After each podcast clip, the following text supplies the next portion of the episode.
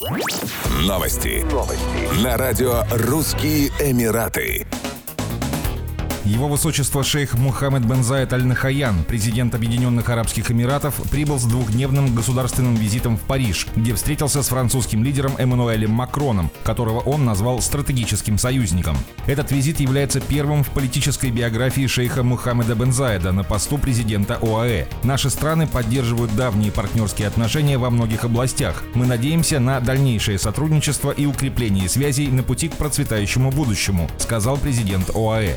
Лидеры двух стран изучают возможности развития двустороннего сотрудничества для решения серьезных проблем, стоящих перед миром, в том числе в области изменения климата, энергетики и экономической устойчивости. В ходе двухдневного визита планируется подписание соглашений в области энергетики и о создании французско-эмиратского делового совета.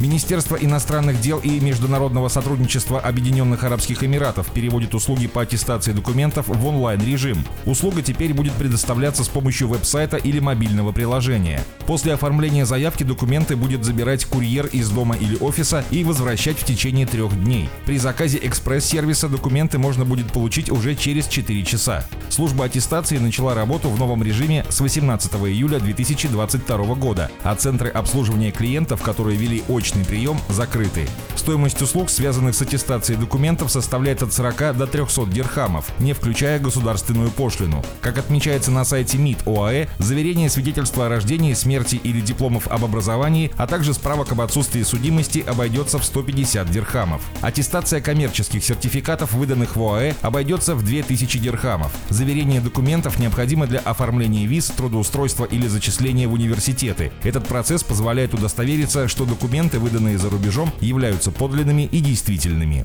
Еще больше новостей читайте на сайте RussianEmirates.com